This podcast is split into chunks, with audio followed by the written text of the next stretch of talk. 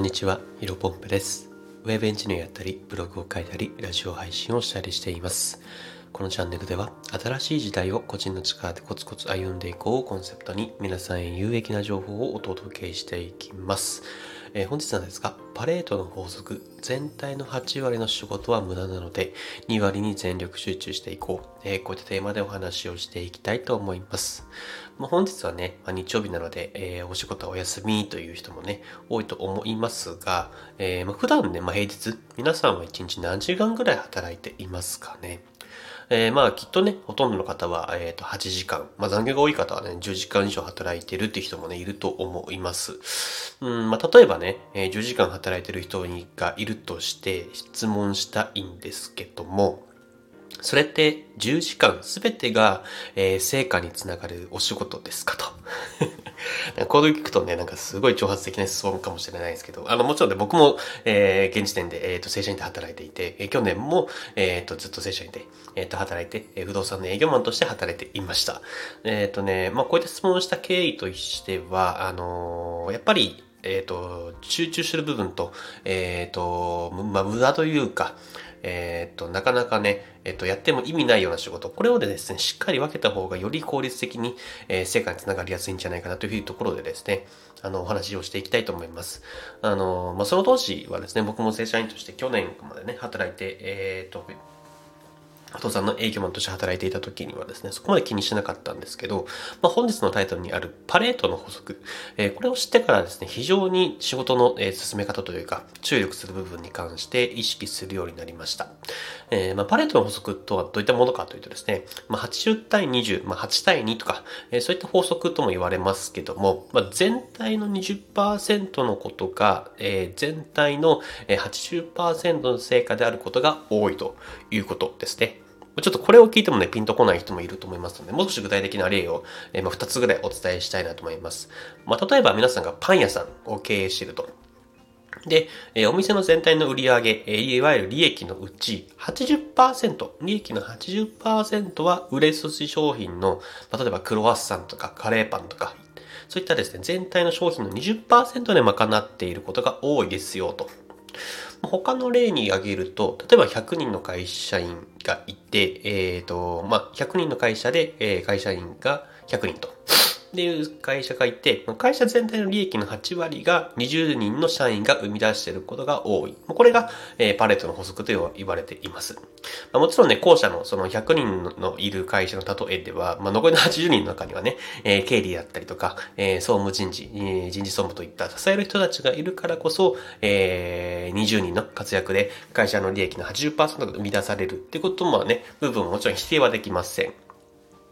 あと、まあ、パン屋さんで言うと、あの、この法則をね、用いてパン屋さんで例えると、あの、夜な夜なね、毎日毎日新商品を作成を寝る間を惜しんで働くよりもですね、えー売れ筋商品である、まあ、さっき言った、まあ、これ、例えばですよ、カレーパンとかクロワッサン、これがまあ例えば売れ筋商品だとしたら、まあ、看板だったり、チラシの作成、あとは SNS に投稿してですね、拡散した方に注力した方が、まあ、少ない労力で、より大きな利益を生み出せる可能性があるといったこと、ところですね。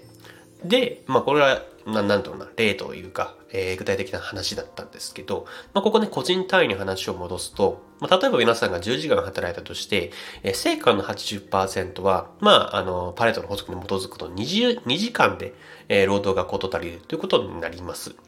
えっ、と、意外とやっぱりパレットの法則って当てはまると思うんですよね。皆さんどうですか？あの、思い返してみてほしいんですよ。自分の1日の、えーと、例えば10時間働いて残業があった日のところをですね、思い返してみると、まあ、例えばね、無駄な朝の朝礼とか、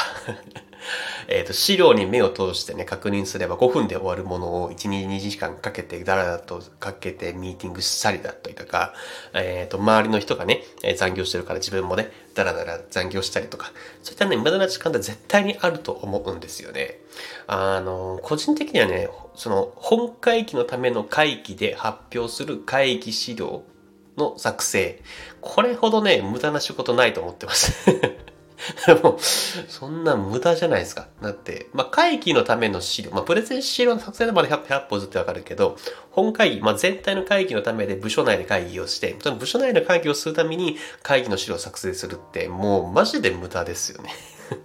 でも僕は思っちゃうんですよね。そんなことを作ってるんだったら直接ね、お客様になんだろうな、提案する資料とか、えー、お客様のその成果につながることはやった方がいいと思うんですよ。その仕事を入れることによって1円も発生しないわけじゃないですか。まあ、ただね、ここまで話を聞いて、まあ、僕もね、正社員なので、そうそうね、上司からあの作っといてくれと言われたらね、断るものでもないじゃないですか。断るで、断るもの、断ることができるものでもない。えー、それはね、もちろん分かっているんですけど、えー、まあ、このパレードの法則を知っていると、集中すべきところに集中して、手を抜くべきところには手を抜く。まあ、これだけはね、メンタル的に落ち着くと思います。えー、まあ、さっきはね、資料作成例を出しまので、えー、資料作成そのまま話すとすると、うん、資料の作成ってなんかデザインとか、なんか文言の整理とか、なんだろうな、色とかカラーとかデザインとか、そういったものってき、こり出したらきりないじゃないですか。もちろんね、その資料のデザインによってお客様にご案内をして、提案をして、えー、制約になるかどうかって分かるのであれば、えー、全力出すべきだと思うんですけど、さっき言った社内の会議のための修作さんって、まあ、必要最低限 OK なんですよね。まあ、これをね、なんかお客様お客様の提案資料と、えー、社内の会議別に分けずにですね、えっ、と、資料作成を全力でやらなきゃ。まあ、もちろんそのマインドね、マインドも素晴らしいとは思うんですけど、そういうのはね、なんだろうな、無駄な、えっ、ー、と、皆さんの、それが、例えば8時間の定時時間内に終わるのであれば別とね、えー、全部出してもいいと思うんですけど、それなんか例えば10時間、12時間で残業してしまうんだったら、えっ、ー、と、まあ、社内の作成は必要再決定にして、お客様の方、えー、制約、えー、成果につながる方は全力でやると。こういうふうにやった方がね、いいと思うんですよね。まあ、それなんか例えば文字時間を使って、〇〇さんって資料作成うまいね、というようなですね、よくわからない評価しか、えー、もらえないと。えー、結局、成果につながらず、おお給料上がらず、ただただ、えー、資料作成もうまいよね、という印象をつけられて、うん、それとね、なんか本末転倒、えっ、ー、と、本質ではないかな、というふうに僕は考えています。ぜひね、本日話したパレードの法則、これを意識してですね、落ち着きながら、えー、ベストパフォーマンスを、えー、出して、お互いにですね、僕も含めて出していきましょう。本日の話したこととは以上です。さあ、ちょっと雑談でですね、あの、MacBook Air が届きました。はい。えっ、ー、と、実はね、まあ、2、3日前に届いてたんですけど、そこそこ忙しくてですね、まだ開けてなかった、開封できてなかったので、えー、今日は少しね、時間が、あの、余裕ができそうなので、え、開封をしてですね、初期設定をしながらカチャカチャ操作していきたいなというふうに感じて、考えています。いやー、楽しみですね。やっぱあのデザインかっこいいですよね。あのー、やっぱあれを持つだけでテンションが上がる。えー、まあね、カフェでね、MacBook 入れてカチャカチャやってドヤ顔する、えー、意識して、意識高い系の人の気持ちが今ならすごくわかります。はい。あの、僕も、えーと、まあね、おっぴろげはしないですけど、えー、そういった気持ちでやっていきたいというふうに思いますので、はい、頑張っていきます。えー、それではですね、本日も、えー、新しい時代を個人の力でコツコツ歩んでいきましょう。お疲れ様です。